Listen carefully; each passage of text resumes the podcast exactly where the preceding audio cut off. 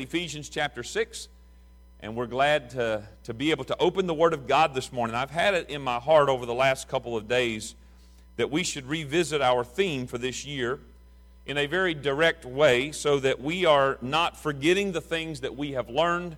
And, uh, and I truly hope that you have learned some spiritual truth this year which has strengthened your inner man. And uh, we're going to read this passage together starting in verse number 10. Ephesians 6, verse number 10. It says, Finally, my brethren, be strong in the Lord and in the power of his might. Put on the whole armor of God, that ye may be able to stand against the wiles of the devil. For we wrestle not against flesh and blood, but against principalities, against powers, against the rulers of the darkness of this world, against spiritual wickedness in high places. Wherefore, take unto you the whole armor of God that ye may be able to withstand in the evil day, and having done all, to stand. Stand therefore, having your loins girt about with truth, and having on the breastplate of righteousness, and your feet shod with the preparation of the gospel of peace. Above all, taking the shield of faith, wherewith ye shall be able to quench all the fiery darts of the wicked. And take the helmet of salvation, and the sword of the Spirit, which is the Word of God. Now, let me ask a question. If I stop reading right there, have I done justice to the words of Paul in this passage? You know, it has, of course, the colon there at the end of verse 17, which means the sentence continues. But here's what I was thinking about I was thinking of how often people will think about the armor of God and get down to the end of verse 17. I imagine you may have, a, some of you may have a placard or something on your wall in the house that talks about the armor of God and it lists all these things. And many times I think uh, we stop at verse number 17 and we have, in fact, not done justice to what Paul is teaching. Uh, because uh, verse 17, it sort of kind of becomes the end in our thinking, and we think, well, we're, we're dressed up now. We've got on the full armor. We're ready for battle. We're strong in the Lord. But are we strong in the Lord if we stop at verse 17? As I came back to our theme text in, in, in verse number 10 and was thinking about that, the Lord was guiding my heart to the most critical part of this entire passage. And that is the very next verse, verse 18, where Paul writes, praying always with all prayer and supplication in the Spirit, watching thereunto uh, with all perseverance and supplication for all saints. That word all is used quite a bit in that one verse, isn't it? And so here's the word that I have for you today that there is nothing more essential or critical to our being strong in the Lord than our life of prayer. The armor cannot even be put on without prayer. And the weapons of our warfare which are not carnal, but mighty through God. These things, uh, that, that means that unless we are engaged with God, we're not able even to use those weapons in an effective way. We don't know how to use the sword of the Spirit or the shield of faith. And I will tell you that if we don't do this, these things prayerfully, we can actually take the things God has given us to battle the enemy and we can turn them against one another. And so prayer is the most essential part of this. Our theme for 2022, which has been in, in very effectual ways preparing us for the coming year. The theme has been Be Strong in the Lord, and we've emphasized two areas in that. First of all, we've talked about soul care, and that means taking care of the inner man, the heart and the mind, and doing that to the good of the whole man. So I begin on the inside. I learn how to take care of my heart. I learn how to fashion and, and, and fix my heart upon God, and that then, in effect, will take care of the whole person. That's what we mean by that. Secondly, we've talked about spiritual warfare. I was making this observation to Brother Corey the other day, I think, that while we haven't really maybe technically done a lot of specific teaching on spiritual warfare, I don't know that I've ever been through a year of pastoring in the church that I have experienced more spiritual warfare, or maybe in some different ways than I have experienced it before. And so I think that shouldn't be lost on us that that we're learning through the experiences of, of going there. In fact, it's hard to read verse 16 and think about the shield of faith quenching all the fiery darts of the wicked and not think about how many ways that the enemy assaults us and shoots those fiery darts at us. And, and, it comes in our thoughts, and it comes in our feelings, and it'll come through the way we interpret things that happen in our life. And I mean, he just always is trying to come and take us out, take us down. And so these are very important things. But at the heart of both of these matters, soul care, spiritual warfare, is this praying always with all prayer. We can do neither one of those things very well without prayer. And so I want to ask you to ask yourself with honesty this morning Am I a prayerful person? Am I a prayerful person? But I want to hasten to say right here that this is not a message designed to pressure or shame anyone about their praying or their lack of prayer. That's not the point this morning. Rather, it is a message to encourage and exhort you to see the necessity of and the way to a prayerful life and to help us to come to understand how God meets us in our devotion and our desire to be a praying people. If we want to be prayerful people, God will help us to be prayerful people. And I will come back to that point again, and that uh, I think that's the most fundamental thing we have to consider. Do we desire to be prayerful people? Now, I want to introduce what I have to say about prayer specifically with a brief word about discipleship as a whole. And I want, I want you to see what I'm saying this morning. I hope to be able to help you see more clearly the role of prayer in bringing all of our life in Christ together both as individuals, where I stand alone in my place of private prayer, and then uh, corporately as the body of Christ and the bride of Christ. That this is what should define us. I don't have it in front of me, but I remember reading it this week that Martin Luther uh, said that just as a cobbler's business is making shoes, and he mentioned another profession, but he said a Christian's business is prayer. In other words, that's what ought to occupy our day in our life. That ought to be the vocation of our life. Have you ever thought about prayer as being the vocation of your life? And you know, if you think about that, there is no start time, stop time. There's no, there's no retirement from that. That's something you can effectively do at 75. Matter of fact, to be honest with you, if you've been growing in the Lord, you'll be more effective praying at 75 than I am at 45. It's something we continue to grow in and we can do throughout our lives. So, there are, I believe, three aspects of discipleship. In, in other words, what I mean by this, as I have been thinking on this and pondering on this over the last year or so, I've come to the conclusion that I think, and this would just be the way I would do it, the way I would teach it or say it, that there are really three main components to our discipleship or our spiritual formation in Christ. And they are these three things. First of all, we have identity, and that is an individual thing.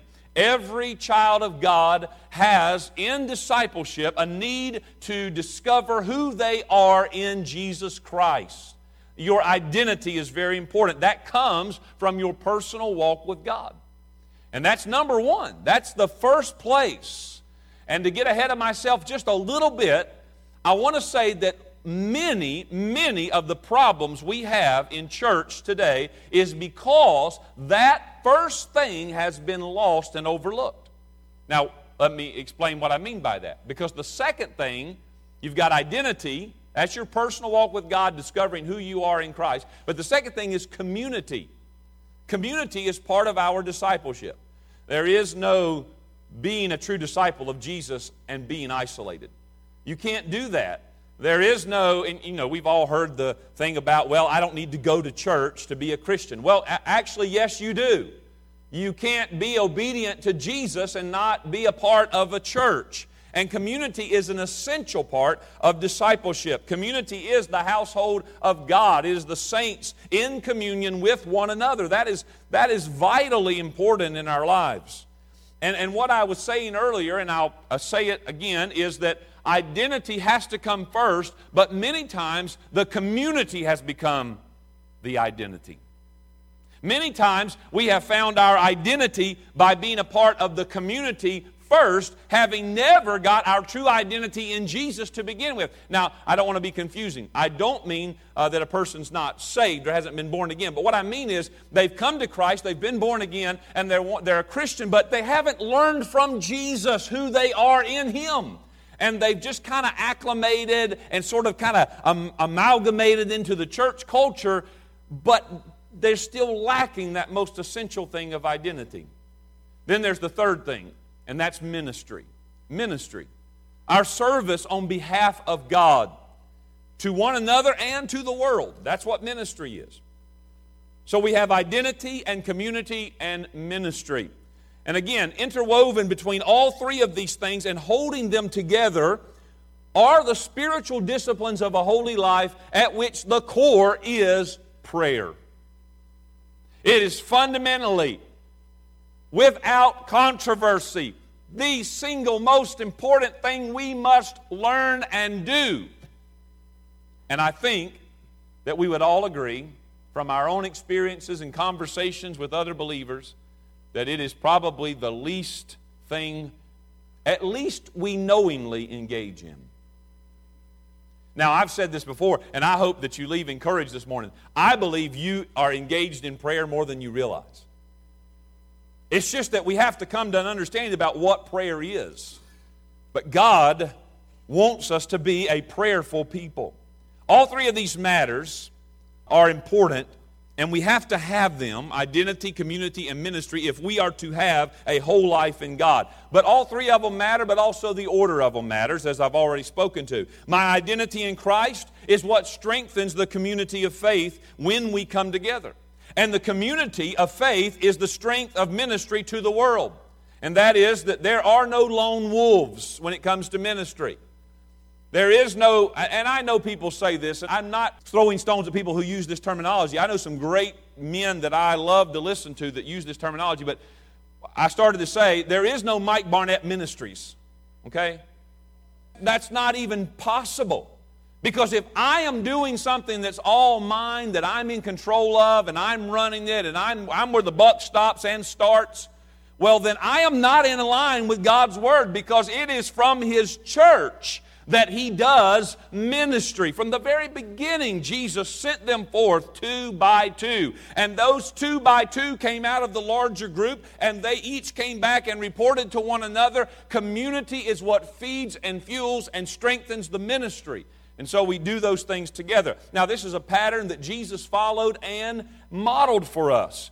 And I won't, you know, have time to read it all through. You can, you can look there if you want to, but I just want to make reference to Mark chapter 1, verse 35 through 39. And I just want to tell you what happens there. Jesus rises up early in the morning before day, and he goes off to have prayer in a solitary place. He spends time alone with his Father. What is that? That is Jesus finding his identity in the Father that day. He is alone with the Father and then it is there that Peter and the other disciples come and say, Lord, everyone's looking for you. And Jesus joins in the community of the disciples. And they together then come back. And in verse 38 39, they begin to go into the city and they begin to preach and to cast out demons. They begin to do ministry. And that's the pattern you find throughout the scriptures that we're taught. You and I must have that place that we meet with God alone, where we receive our identity in Christ. It is strengthened, it is verified, it is solidified solidified, and then I come back into the community where a bunch of people who have found their life in Christ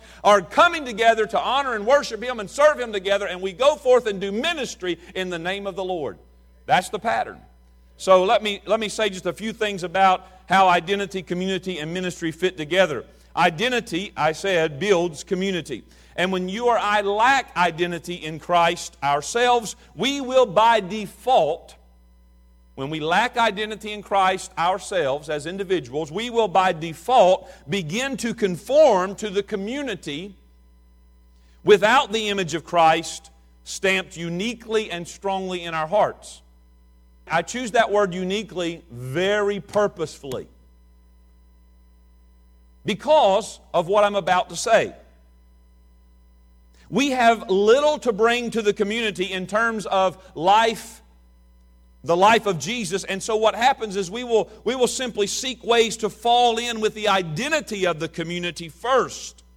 In other words, the church becomes the defining character of my life rather than Christ Himself. And that's a problem. Now, I want to show you why that's a problem. When community is first, we will seek to conform the individuals to the traditions and customs, and dare we even say laws of the church.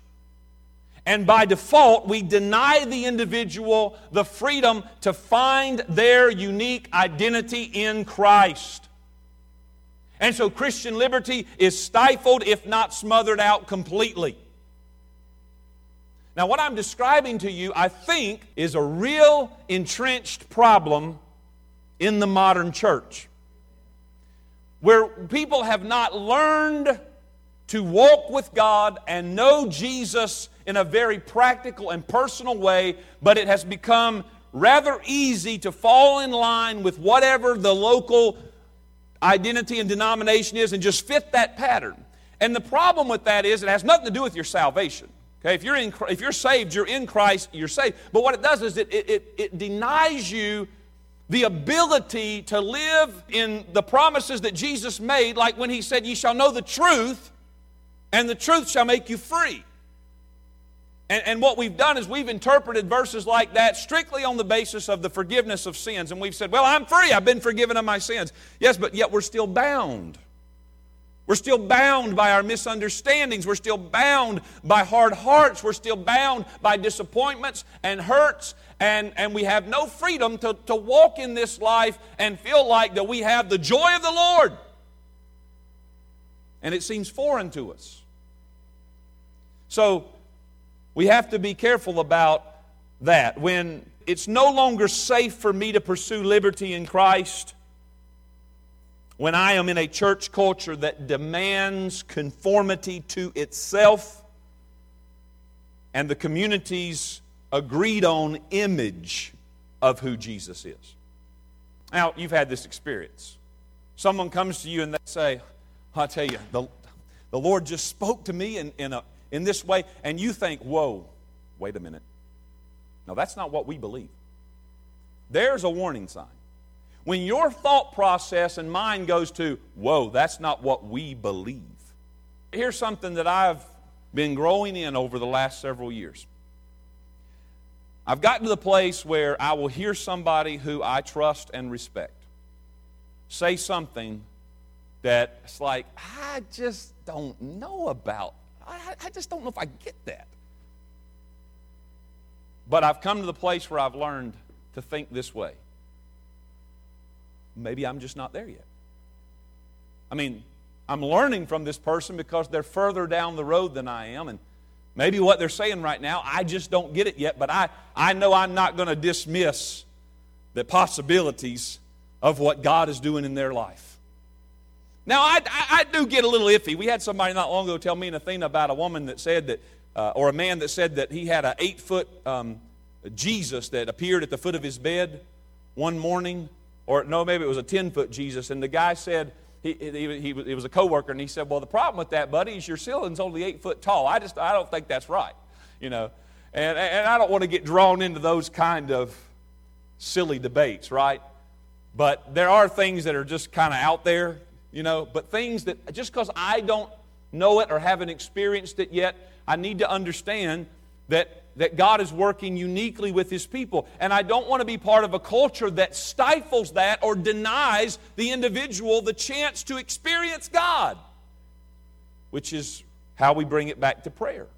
The obvious result in that type of an environment is a community of unhappy conformists peer pressuring one another into a performance that we call ministry.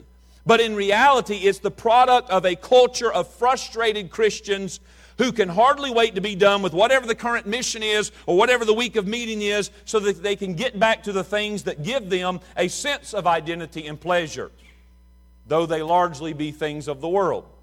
It might be to get back to the job, get back to the game, get back to the pizza, whatever it is, but it's like, just get me out of here. Look, I got it, we've done it, let's go. And, that's, and we call that ministry, and there's no life in it. Why? There's no life in it because there was no identity in Jesus in the individual persons, because there was no prayer. And when there is no prayer in my prayer closet, there'll be no prayer in the community and there'll be no prayer in our ministry. And so, certainly, there are varying degrees of this throughout the churches and varying degrees among the disciples in the various churches. But the point of saying all of this is true discipleship must begin and end with prayer. It must. Prayer is the way I spend time with and get to know God better. Prayer is the way in which God can help me to know myself better.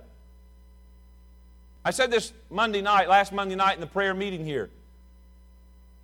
The person whose opinion about you matters the most is not your brother, it's not your spouse, it's not even your opinion of yourself. It is God's opinion of you that matters the most. And if we're going to be strong in the Lord, we need to live in such a way that keeps us close enough to God that we are hearing Him say to us, You are mine. I love you because I love you. And nothing you can do can make me love you less nor make me love you more. I simply love you because I am loved and I have set my affections on you. See, we need to spend time with the one who can speak that to our hearts. And honestly, collectively, let's confess this morning that if we were to all do that more, we would hurt each other less. We wouldn't get it right all the time because we're still in the battle with the flesh, but we would do it, we would hurt each other less. Prayer is the way I get to know God better. God helps me know myself better.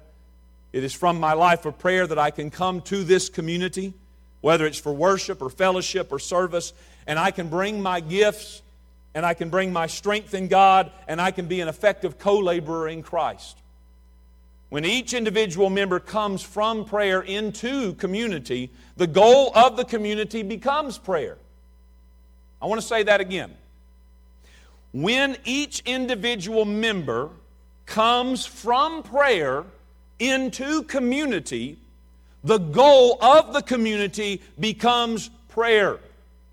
And the ministry, or the result, will be a ministry of serving, which is ordered and empowered and consecrated to God by our communal life of prayer. I've heard it all my life now, what I'm about to say. You have too. The main thing on Sunday morning, the main thing at church is the preaching of God's Word. But I don't agree with that. I don't agree with that at all.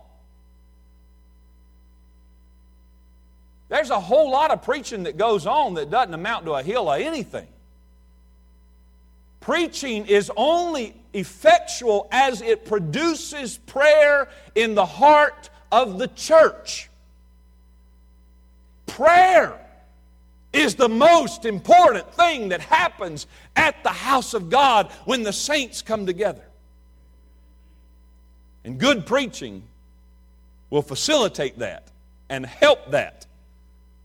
Would it not be a wonderful thing to come to a place where prayer was not done as a sort of obligatory thing? Where we kind of feel and think, and somebody eventually says, Well, we ought to pray.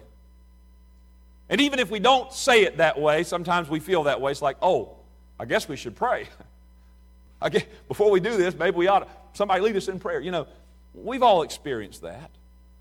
And even if we get together sometimes in our family gatherings, you know, we're supposed to be a family of Christian people. I mean, it's always amazed me down through the years. You go to the, the, the gatherings, it's almost holiday season. You go to Christmas gatherings, and your family is all a bunch of professing Christians, and it's almost like the most awkward thing that happens in that whole meeting is when somebody says, let's, let's have the prayer, you know? And instead of, instead of people lining up to say, oh, let me, let me lead us in prayer, everybody's like, he, he does it every year, he'll do it. you know? Why is that? Because we haven't learned how to be prayerful people. We haven't learned how to enter into the prayers that already exist in our heart. Do you know, the Bible teaches us that we are living prayer unto God. That is a beautiful thing to understand that our lives, when Paul says that we're to be a living sacrifice, the word that is used there is where we get our word for Holocaust. a burning, a living, burning sacrifice for God, in which every action and every thought and every word and every feeling, every expression of our body and our mind and our soul becomes prayer. And that's why I say to you, you pray more than you might think you do. But when we learn to engage that and enter into that and identify the prayer that's happening, it releases us to more prayer. We begin to understand, oh, yes, God is a bigger part of my life than I thought He was, and I want Him to be an even bigger part of my life. And so I'm going to begin to think about God more, and I'm going to begin to speak to God more, and I'm going to begin to talk to others about God more so that I can be a person of continual prayer. And anybody in this room that is a child of God can do that. Anybody. It isn't something for special select individuals. It's for every single one of us who are called by God. The only way that this will ever be true is that we must become prayerful people. And so I ask you again are you a prayerful person? Are you a prayerful person? Now let's ask and answer that critical question officially and kind of in a, some stated ways what is prayer? And here's the way I want to answer that this morning. This is the way that I have in my heart to answer the question, what is prayer this morning? I, I wanted to say it like this Prayer is any time I am giving my full attention to God. Prayer is any time that I'm giving my full attention to God. Now, now not to lose what I've already stated. Can there be prayer happening when my full attention is not given to God? Yes. And that is something that we develop in our hearts so that we can become people who pray unceasingly. But for now, it's enough to understand that prayer is any time I am giving my full attention to God. So, for example, prayer is happening when I go to my morning place of prayer and I give God my full attention and devotion. Prayer is happening when I'm driving and listening to songs of worship and my heart is tuned to God and turned to God in gratitude and praise. Prayer is happening when I'm simply thinking about God, meditating on who He is and who I am in Christ. Prayer is happening when I read the Bible and I think about what God is saying to me. Prayer is happening during the preaching or the teaching of God's Word as I listen attentively to discern the voice of the Spirit in my heart so that I can obey Him.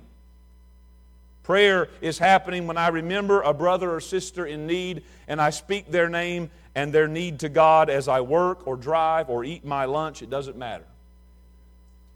And to the point of prayer during our daily activities, I've often referred you to Brother Lawrence and the practice of the presence of God.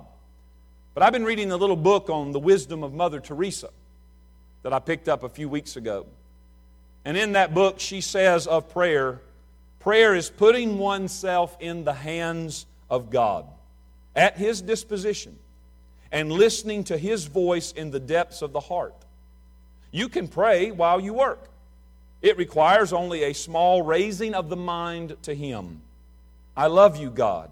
I trust you, God. I believe in you. I need you now. Small things like that, they are wonderful prayers. God is not interested in keeping you at an arm's length. God hasn't shut up the throne room and said, out to lunch. There's never a time when God is not desiring to have you think about Him or speak to Him or speak about Him. You say, Boy, God's really stuck on Himself, isn't He? He ought to be. He's the biggest, greatest thing there is. And He made us so that we would lift our voices and glorify Him and worship Him and adore Him. And He's worthy of all that we can give Him. While I'm sharing Mother Teresa's words on prayer to the point of our individual prayer bringing something to the community and thus to the ministry. She says this Be faithful to the time spent in prayer and make sure that at least half of your prayer is spent in silence. Now, why would she say that? Well, because hearing what God has to say to me is more important than me getting to say what I want to say to God. She says this will bring you closer to Jesus If you deepen your prayer life, you will grow in holiness and obtain many graces for the souls entrusted to your care. Deepen your love for one another by praying for each other and by sharing thoughts and graces you have received in prayer and reading. This is what happens when people who are walking with God and living in prayer, they come together in fellowship, and what are they talking about? You can always tell that crowd. That crowd will be talking about what they've heard, what they've read, what they've sensed of what God is doing in their life or in the church or what He's doing in the world, and that will be the conversation of those people. They can't help themselves. And the more you get taken up and filled up in this, the more that becomes your identity and who you are. And the more our community is filled with people like that, the more it becomes the identity of our community. And then our ministry becomes that very thing of bringing the presence and the life of Jesus into the world. Now, here is the truth.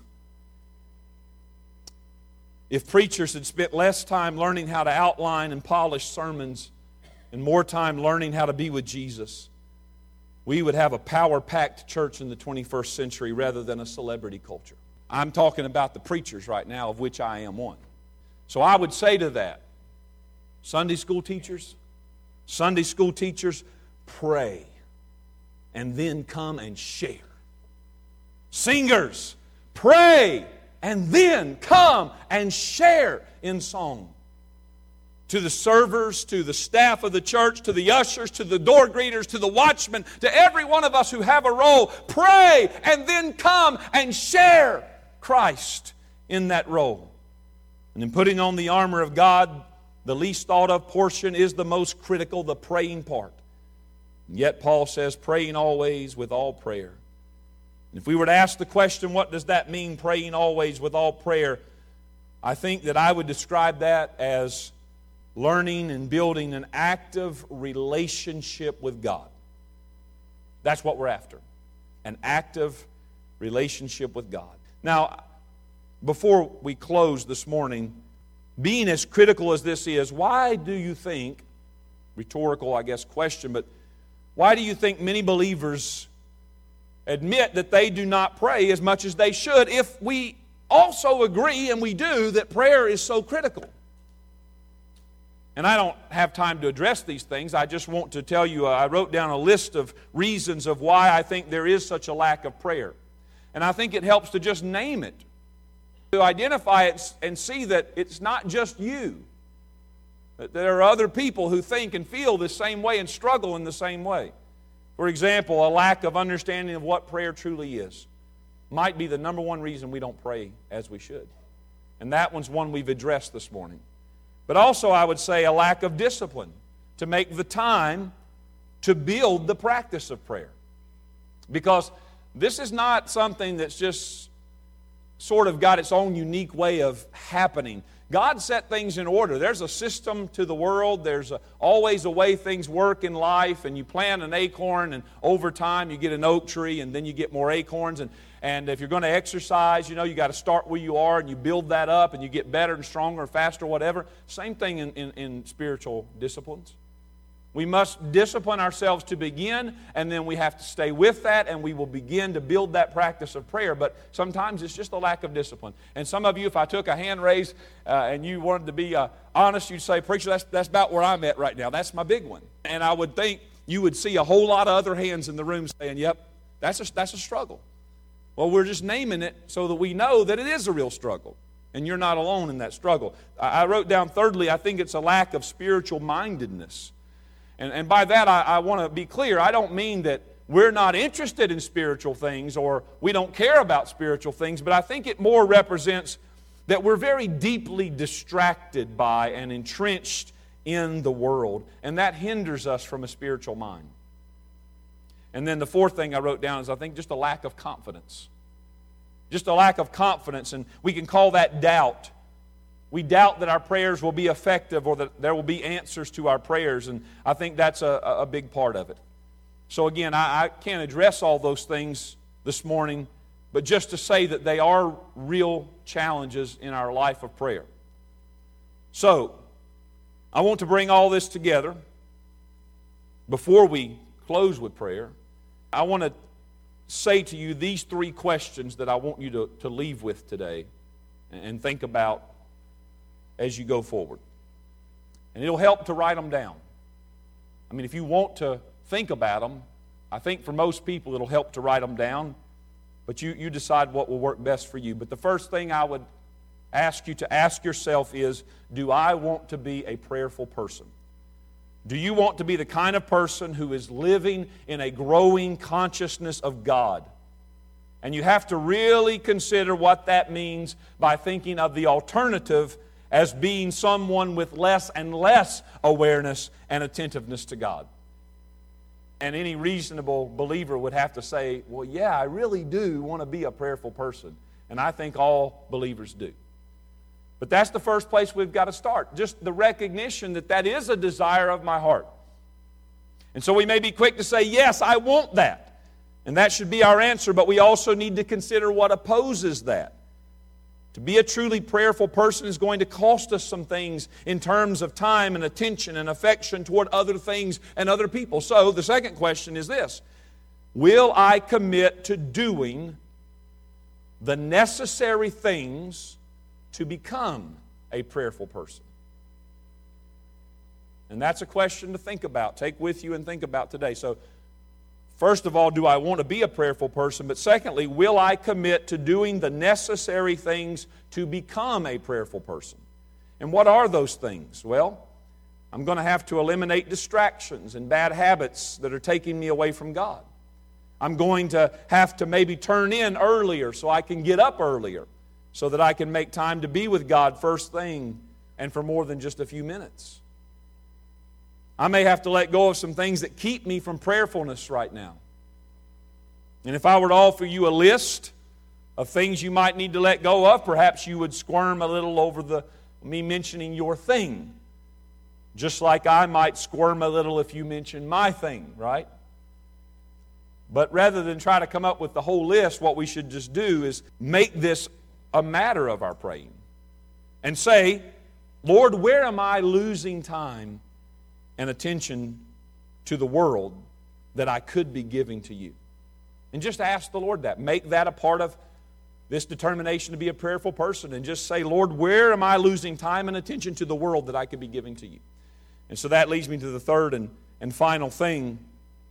The question I would leave you with is to ask yourself Would I like to be the sort of Christian that will bring prayerfulness into the community in a powerful and effectual way? Would I like to be the sort of Christian that will bring prayerfulness into the community in a powerful and effectual way? In other words, the, the kind of Christian that when I come to church, I come as living prayer. I come with my heart and my mind set on God, focused on Him, thinking about Him, talking about Him, leaving the world out of it completely. Because I understand that that's my first ministry to one another is to help one another to be drawn closer to God. Prayer builds the community, and the community, when made up of prayerful people, will build the prayer. Prayer is the foundation of the community, and we, when we all together are doing the things that bring our full attention to God into a collective focus on God, we have as a church become prayer. So, we have these three questions to take with us. Do I want to be a prayerful person? Will I commit to doing the necessary things to become a prayerful person? Would I like to be a Christian that will bring prayerfulness into the community in a powerful and effectual way?